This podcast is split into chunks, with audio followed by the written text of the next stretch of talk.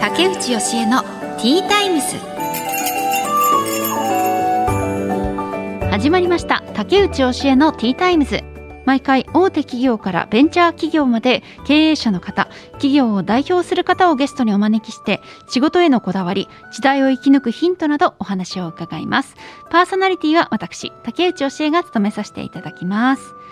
えー、私は今36歳なんですけども結構長いこと生きているつもり。でもそれでもなんか今更ながらにあそうなんだっていう発見とか知ることが結構ありまして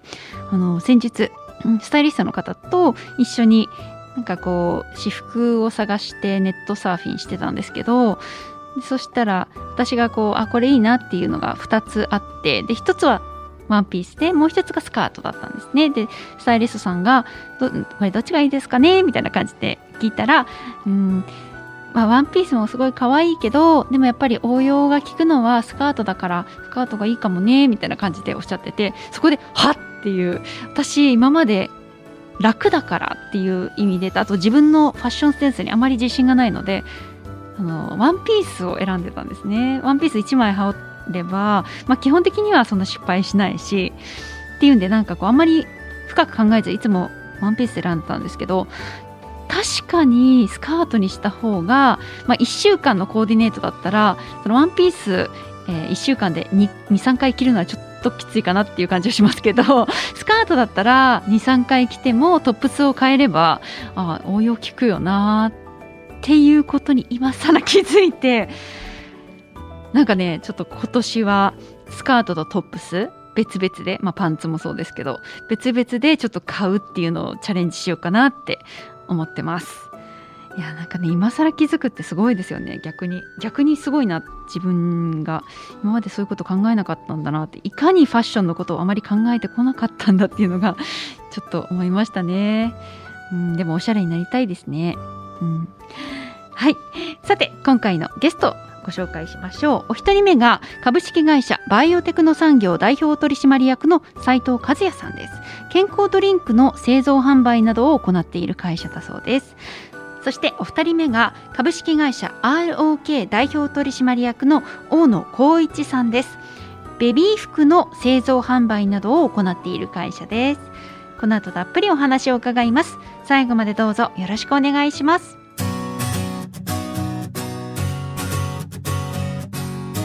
内義恵のティータイムス。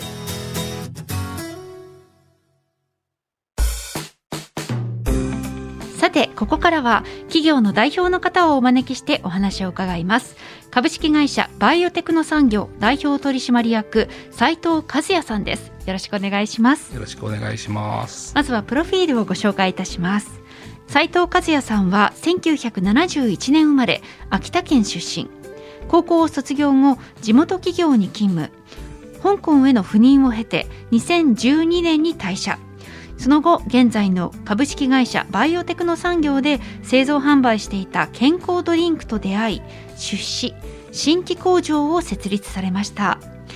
はいということでよろしくお願いします、はいはい、よろしくお願いします、えー、今日は沖縄からいらっしゃったんですね、ね、普段は沖縄に住んでいるので沖縄から来ました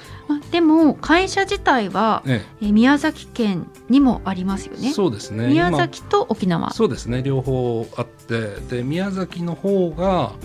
まあ最初にお話あった健康ドリンクの方を製造してまして、はい、で沖縄の方が今私が一番興味持ってやってるんですけど第一次産業、はい、農業の方を今沖縄の方で、うん、で沖縄の方の会社ではあの獣医さんを一人雇用して、はいうん、ですごい牛のマニアっていうか牛が大好きな獣医さんを採用して、うん、今そこで一歩一歩こう開拓している何をやってらっしゃるんですか？その一次産業っていうのは。っていうのは一応一次産業ってまあ当然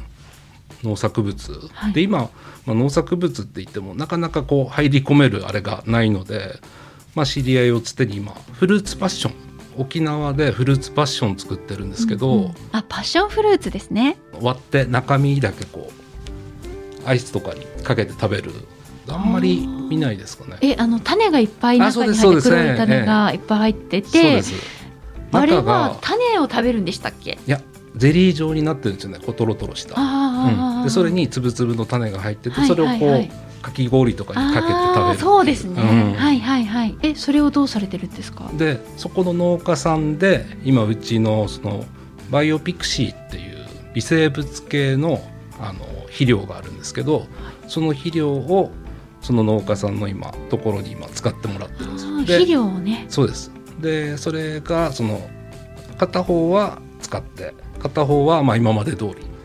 ていうので比較しながら今実験してる途中で、うんうん、一応栽培収穫時期は2月の末から3月が1回目ではい、で2回取れる6月にもう1回栽培できるあの収穫できるっていうものなんですけど。あじゃあその違いが分かるのが楽しみですね。そうですね。だから甘さとか風味とか、うん、それがどういう違いになってくるのかっていうのがすごいもう今から楽しみで。えー、そのじゃそちらでは肥料を開発されてるんですね。肥料がもともとバイオテクノ産業であったんですけど肥料としての効果が弱かったんで私も微生物とか今まで全く無知識だったんで2年かけて勉強しながら試作しながらようやくできたっていう感じですね。えー、あ肥料にはどんなものが入ってるんですか？肥料は一応あのまあ菌を培養するときに大豆油かすっていうものを原料にしてるんですね。うんうん、でそれを超微粉砕して本当小麦粉レベルぐらいまで細かくしてでそれをあのうちの培養液があって、まあ、それちょっと企業秘密なんですけど、うん、その培養液で3日間発酵させてその発酵させたものとあのふすまっていう、えーと、小麦の殻と一緒に混ぜるんですよ。で混ぜてであと,、えーと、あのアメリカにのユタ州にヒューミックシェールっていう古代の堆積物があるんですけど、うん、その植物が化石化する前で止まってる状態のものがあるんですけど、はい、それを、まあ、要は3つ混ぜるわけですね。その菌を発酵したものとふすまとヒューミックシェールっていうこの3つを混ぜるとでこのヒューミックシェールっていうのはもうミネラルの塊なんですよ、植物性ミネラルなので。でそれですごい成長に差が出るっていう。じゃあそういうのを開発されてるんですね。そうですね。はい、確かにその宮崎と沖縄で分けてらっしゃいますけれども、ね、健康ドリンクと、ね、その肥料、はい、で全然違いますもんね。そうですね。確かにまあある意味違う別会社を、まあ、同じこう、まあ、斉藤さんがやってらっしゃるっていう感覚なんですかね。でもともと私あの電子部品のメーカー日本のメーカーに勤めてて、はい、で、まあ、中国人の方が日本人で中国語できる人を探してたんですね、はいはい、でたまたまその友達の紹介でそこにポンって入れてもらって斉藤さんはもともと中国語をおできになる、ね、そうですね。もうサラリーマン時代にほぼ習得できたんで。それは何でですか？あの実はみんな海外赴任する時って英語できる人がベースになって赴任すると思うんですけど、はいはい、まあ、当時うちのその会社では TOEIC650 点以上っていうのが最低ラインだったんですね。はい、で私英語苦手だったんで無理ですって断ったんですけど、まあ、当時のその、まあ、結構一部上場してる大手の会社なんですけどその副社長から「いやお前ならできる」と。どこに行っても対応できるのが正確だから知ってるから行きなさいって言われて、うん、じゃあ行きますって言ったらまあどうですかね。1年半2年ぐらいで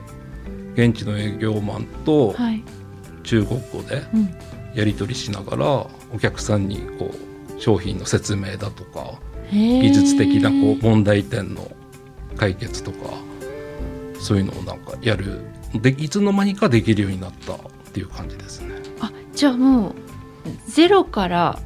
中国に行ってそ,、ねはい、でそこで学んだっていうことですそうですね。それ会社員時代ですね。はい、行った時はもうニーハオとシェイシェイしか知らなかったんです、ね、ああすごい。何年で習得できた？一年で。一年ぐらいでほぼ言ってることはなんか聞こえてきてて。かなり勉強はされたんですか？いやしてないんです。ええー、そうなんですね。できるもんなんですね。聞いて真似して、はいうん、こう赤ちゃんと一緒ですよね。赤ちゃん日本語勉強しますか？って言ったら日本語勉強しないですけど日本語を勉強するまでに例えば小学校1年生ぐらいまでにはもうかなり普通に流暢に喋れるじゃないですか、うんうんうん、もうそういう勉強の仕方ですよね。聞いて真似して話す聞いて真似して話すっていう。奥様も中あそうですね。中国人なので。そういうのもありますよね当然ありますね。ただ知り合った当初はほとんど喋れなかったので、えー、うん、相手にしてもらえませんでしたね。ああそうですよね。そ えどうやってアタックしたんですか？あの筆談プラス片言の中国語、で今度食事に行きませんか？って、はい。たらもう軽くあしらわれて、半年かかりましたね。1回目の食事に行くのに。すごい。でも粘ったんですね。粘りましたね。すごいじゃあそれで、ええ。まあ、それもじゃあもう本当に斉藤さんご自身のなんとかなんかこうど泥臭い底力でみたいな感じでやっておられて、え。ー、でもまあその中国語を習得されたことでそれはすごく強みになって、はい。えー、でどどういう経緯で独立されたんですか？まあ大体サラリーマンってどこの会社もそうなんですけど、まあ、ある一定期間就職されるともう大体日本に気にしなさいとか、うん、他の海外にもう一回まあアウトアウトって呼んでるんですけど例えば香港に行った人中国に行った人が今度じゃあシンガポールねとかアメリカねっていうパターンはありなんですけどいかんせん中国語しかできない、うん、でもう帰るとこが日本しかなかったんですね。はい、でもともと秋田出身で秋田に工場あったんでそこに帰りなさいって言われたんですね。でただやっぱその中国語せっかく習得してるし秋田に帰っても中国語生かす機会がないのででいろんなこう中国人とのコミュニケーションもすごい広がってたんでもうそこは生かしてった方がいいよなってなんかこうピンときたものがあってでそれでもう気にした時に1週間こう有給休暇もらえるんですけど 有給休暇もらって会社に挨拶行った時に「すいません私辞めます」って。会社としてはびっくりですよね。そうですね、えーえでそこで、まあ、ちょっと今独立されてその貿易のお仕事で独立されて、でそこからなぜ全く違う業種に私には思えるんですけども株式会社バイオテクノ産業あそうですね。に出資されまあ、出資されたのはそのつながりがあってまあ、でも技術をなぜ習得したいと思われたんですか？あのもともと最初知り合いにその、まあ、中国にいろんな日本人の方来てるんですけどほんの半年間だけ日本食屋も私経営してたんですね中国で。すごい。手広く。いろいろやってる。もう半年で閉めちゃったんですけど、たまたまその半年の間に知り合あの日本人の方何人かと知り合ってで知り合った方にやっぱり結構来てくれてたんで閉めますっていう連絡をこう何名かにしてたらで一人の方が「いや実はこういう面白いドリンクがあるんで飲んでみない?」って言われて「ありがとう」って言ってそれをもう半年ぐらいほっといたんですね、はい、何も興味なかったんで、うん、で飲んだら「わまずい泥臭い」と思って、えー、でもこれなんだろうって興味があって、うん、でパッケージの裏見るとやっぱ製造元を書いてるんで。うんうん、でそれでバイオテクの産業に電話して、はい、で今私香港にいるんですけど、うんうん、ちょっとお伺いしていいですかって、えー、どういうのやってるんだろうってすごい興味あったんですね。昔からサラリーマン時代から、まあ、技術関係の仕事をしてたんで実験大好きでいろんなものにこう興味あって実験したいんですね。っていうのがベースにあったんでじゃあちょっと一度訪問しますって言って。でもなんかお話伺ってるといろんなことに興味があって、挑戦したいっていうのがもともとそうですね。もともとベースはそれがありますね、うん、ですね。それで全く違う業種にも挑戦してみようっていう。そうですね。でもどちらかというと今はあの健康ドリンクもですけど、うん、まあどっちかっていうと私もすごい一次産業に興味があって、牛が食べるものをかいあのを作ってらっしゃるんですか？牛がもともと牛って草食動物なんですよね。うん、で胃が4つあってで一番重要な胃っていうのが1位っていうそこにはあの原虫っていう虫がいるんですね。虫っていう、はい、虫と微生物いるんですけどでその牛が草を食べて筋肉になるっておかしいと思いません？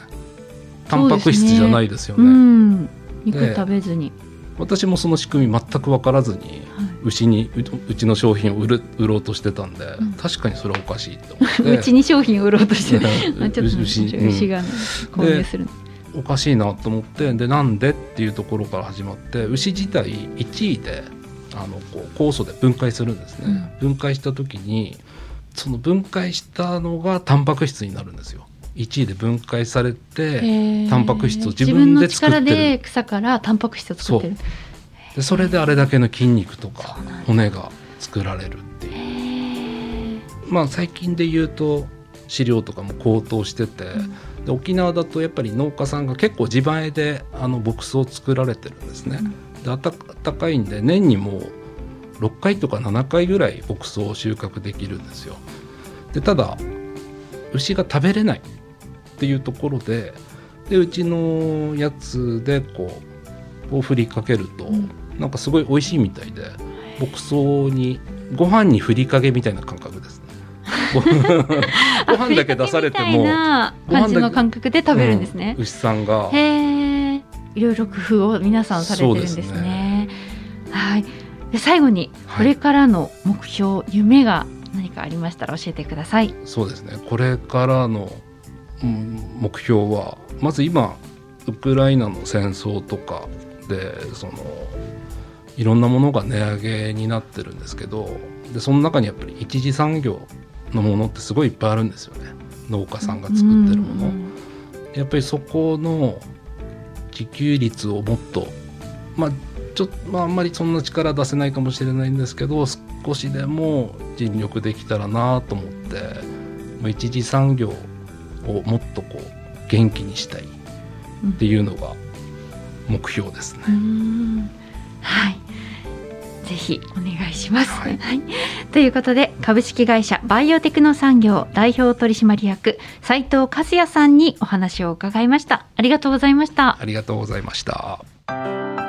竹内義恵のティータイムス。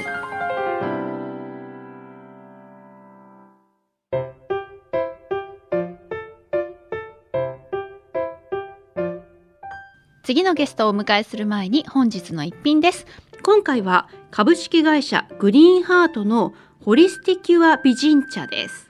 うん。それではいただきましょう。なんか見た目は、えー、紅茶ですかね。これは厳選されたハーブをブレンドした和漢ブレンドのハーブティー。ハーブティーなんですね。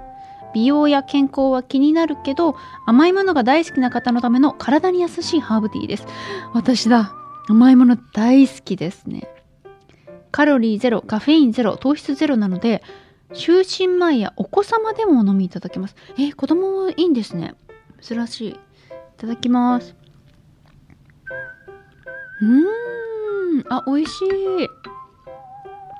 へえあそうちょっとこう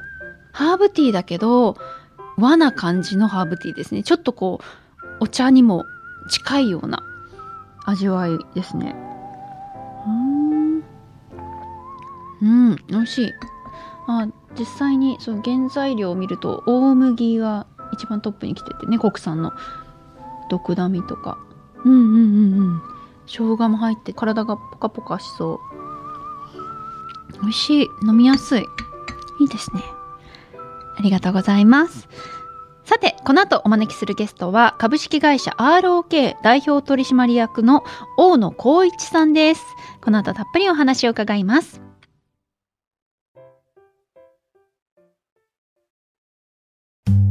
さて本日2人目のお客様は株式会社 ROK 代表取締役大野光一さんですよろしくお願いしますよろしくお願いしますまずはプロフィールをご紹介します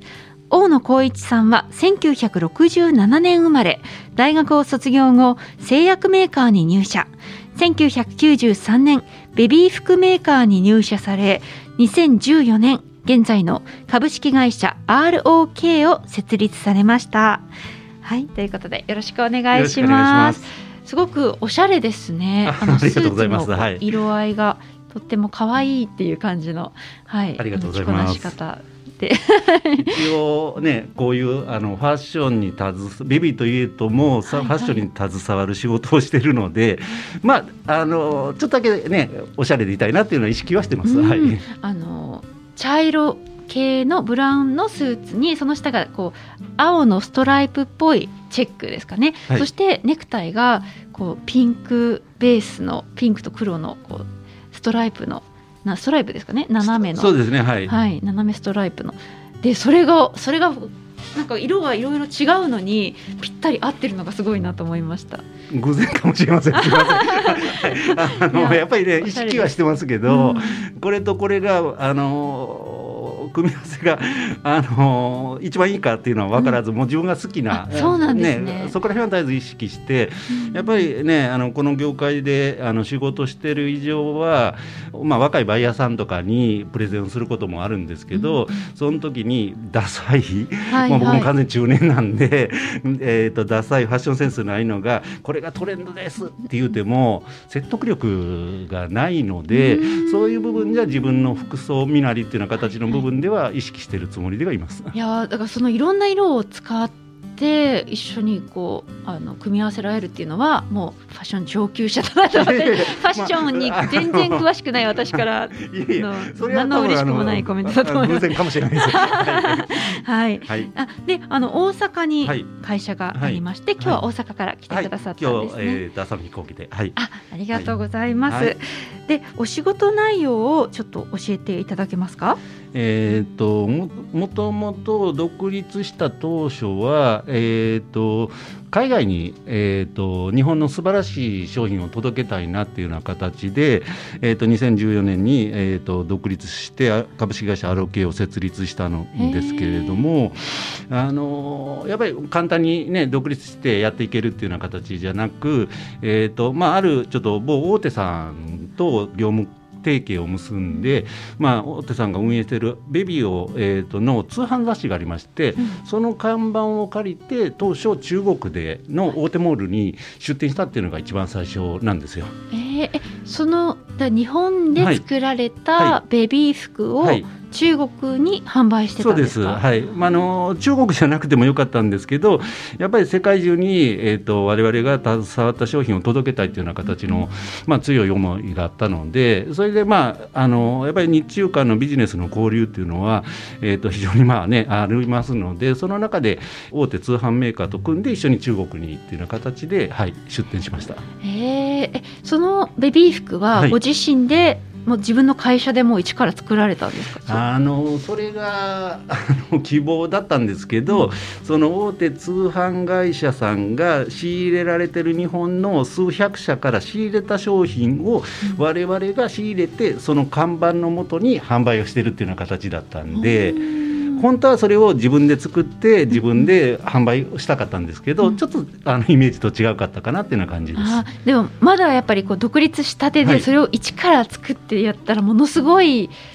コストと人件費もかかりますもんね。そうですね。それはさすがにやっぱりコストパフォーマンス的にできないあれだったので、もう仕方なそれしか仕方なかったのかもしれないです。はい、まずはじゃあそこからスタートされて、はい、で、はい、今はどういう形で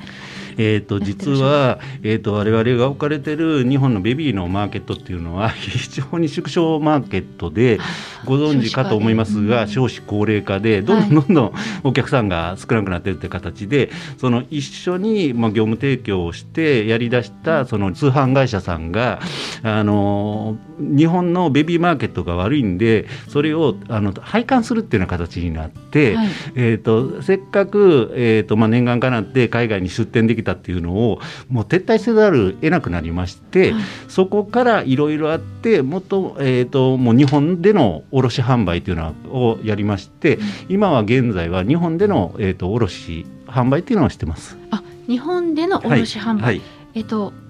卸販売どういうことをするんですか、えーと、今は、えーと、500社さんほど今日のネットショップ、まあ、楽天さんであるとかヤフーさんであるとか、そこに、えーと、出店されている企業さん500社強に対して我々が作った商品を卸しているっていうような形の状態です。あじゃあもうやりたかったような形でそうですね。まあやりたかった形なんですけど、まあそれがしんどいのが分かってたのであの海外と思ったんですけど、はい、まああの今んとこおかげさまでそれなりの形ではと言いますか言ってるのかなと、はい、ああそうなんですね、はい、あのホームページも見させてもらったんですけれども、こう売れ行きというかその、一番売れる商品っていうんですかねそういうのはあるんですか？これを押してるっていうのは、今ちょっと見ていただいてもいいですか、はい、はいありがとうございます。そのなんかね、あのスーツケースを持ってきてくださっていて、なんだろうなと思ったら 出張出張だからかなと思って、その中にベビー服が入ってたんですね。そうですベビー服ああやっぱりこれですよね。はい、はい、私も弊社の看板商品になりまして、はい、この袴の、はい、ロンパースです。ロンパース。はい。あの男の子が着る袴のロンパース版だから、はい、赤ちゃんも着られるっていう、ね、そういうことです。はい。もともとその卸を始めた時の一番最初のえっ、ー、とお客さんっていうのはそのネットショップを運営されている500社さんじゃなくインバウンド狙いのお土産物屋さん、はい、まあ京都であるとかまあえっ、ー、と北海道であるとかまあ九州とかで展開されているお土産物屋さんにまあこの商品であるとか、えっ、ー、とジンベエとかそういう商品を卸してたんですよ。はいはいはい、えそもそも、はい、あのちょっとプロフィールを拝見させてもらうと製薬メーカーに入社されていて、はい、そこからなぜ全く違うベビー服メーカーに転職されたんですか？ですよね。あんまり意識してなかったんですけど あのまあそのもともと入ったのも製薬メーカーで流通業界で仕事させてもらっとったんで、まあ、流通の中であればなそれなりにはまあできるかなっていうような形でたまたま面接したのが、まあ、ベビー子供をたまたまだったたまたまです。あのどうしてもこれがやりたいというような形ではなかったです。流通関係の仕事だったらっていう。うね、はい、はい、へえでもなぜ転職したかったんですか？まあ、あの東京のしあの渋谷ではあの働いてたんですけど、はい、恥ずかしながらもうあの逃げました。逃げるように帰ったっていうような形で、はいはいはい、まあ、東京が正直水に合わなかったっていうのも大阪に戻りたかったんですね。はいはいそれはありました。はい。えー、あでもそれで大阪でじゃ就職してそ、ね,、それがベビー服だったってそうですそうです、入ってみてどうでしたか、めちゃめちゃ自分に合ってるなってというふうに思いました。それは何、はい、何が良かったんですか？えっ、ー、と好きな本当に商品をえっ、ー、と惚れることができたっていうか、あのまあ自分の服もねもちろん大好きですし、まあレディースのファッションなんかもまあねあの気にはしてるつもりなんですけど、うん、まあそれよりもやっぱりちっちゃいお洋服って可愛いんですよね。うん、ででさっきね冒頭にお話の出た子供がそのエイジの時にねやっぱり自分そうさっきあのお話あの 収録前にお話ししてくださったんですけど 忘れてました、えっと、そうそうそうそう。改めて、はい、えっとそうお子さんがねちょうどその時にお生まれになったんですそうですね。はい。入ってベビー服の会社に入って2年か3年後に子供が生まれてっていうような形で、はい、やっぱり自分の子供が可愛く見せたいですよね、うん。うん、そのためにはどんな服をっていうような形で一生懸命考えることが多くて。燃えますね。本当にねあの好きだなっていうか、うん、うん、でいろいろ勉強自分もあの記事の勉強から糸の勉強からいろいろして、まあ、今に至るっていうような形で、ね、子供だとやっぱりこういう生地の方がいいみたいなのもそうですね肌に優しい生地をとかいろいろありますもんね。はいえー、でもなんかあの先ほどちょっとあのね袴を今取り出して、はい、袴のロンパースを机の上に出していただいてるんですけれども、はい、それをなんか触る手つきとかからも愛情を感じられるなって思ったんですよ。その時。それは自分では意識はしてませんけどね。そうそう意識してないでしょうけど、はい、やっぱりなんかその自分の商品をに愛があるなっていうのってなんとなくあ伝わるなーなんて思いながら、はい、その仕草を見ていました。嬉しいです。あの やっぱりあのあるねあの意識は先ほど申し上げた通りしてないんですけどやっぱりあるかなと、うん。ね、やっぱりね、ね、もうくちゃくちゃにしてほっとくなんかも許せないことですし、はい、ねあのお客さんに勧める時の勧め方でもやっぱりね丁寧にっていうような形にしたいなとは思ってますんで。はいのベビー服を作るにあたって大切にしていることっていうのは、はい、ROK さんとしては何かありますか、あのー、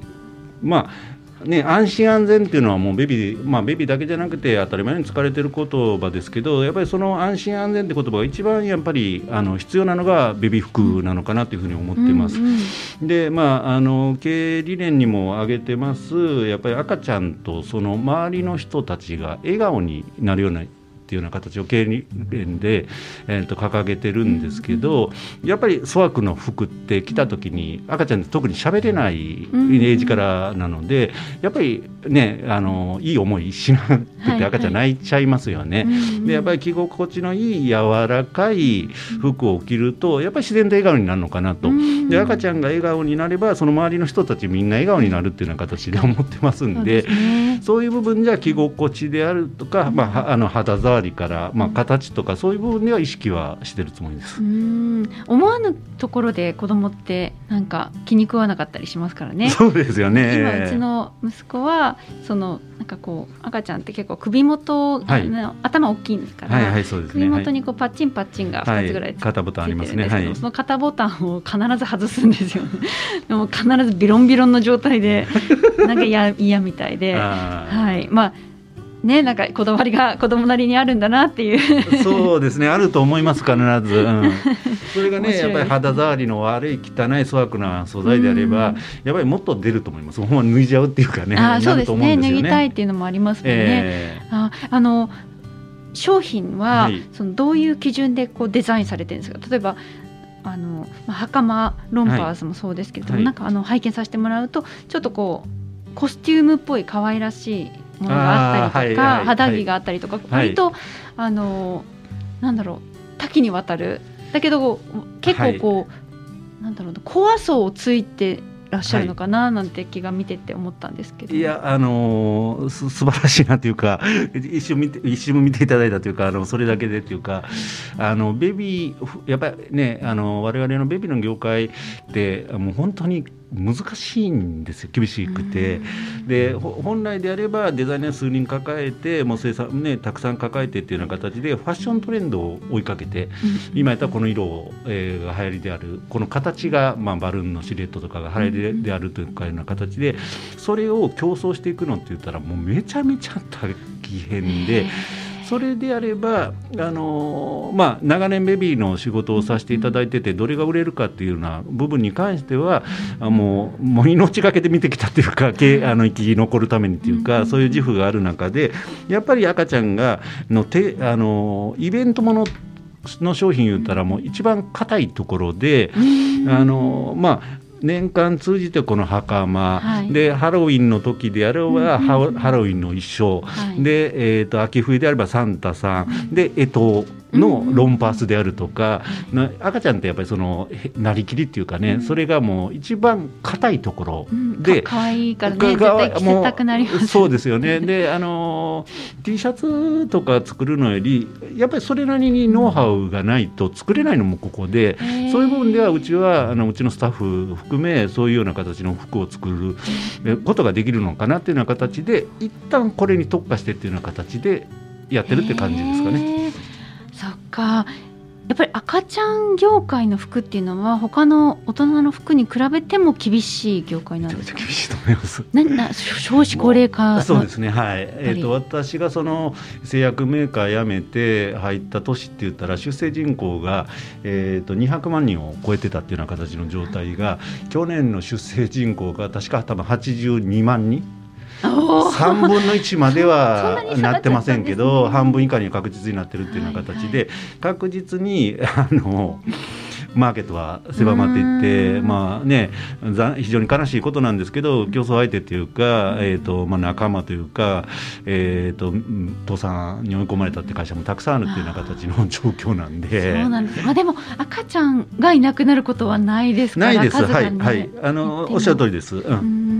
それはねもう必要ですしね。必要ですね。しあのこれからもあのやっぱりあの会社が生き残るため従業員のためとかも含めて、えーと、まず絶対ねあの会社を守っていかなあかんというような形の中であのベビーにこだわってるつもりはないんですけどあのやっぱりいろんな他の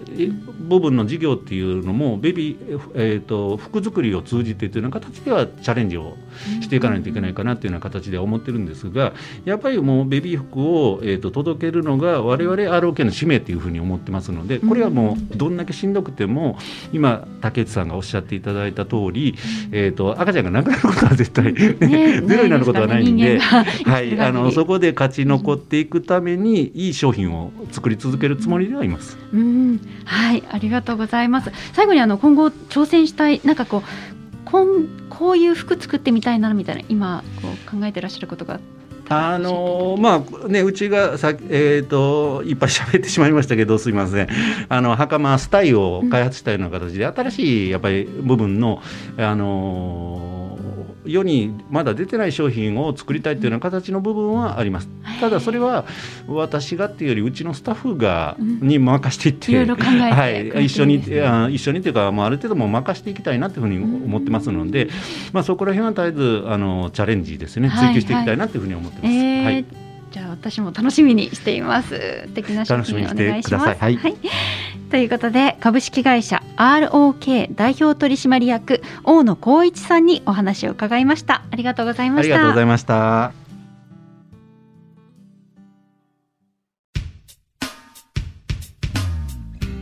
竹内教えのティータイムズそろそろお別れの時間となりました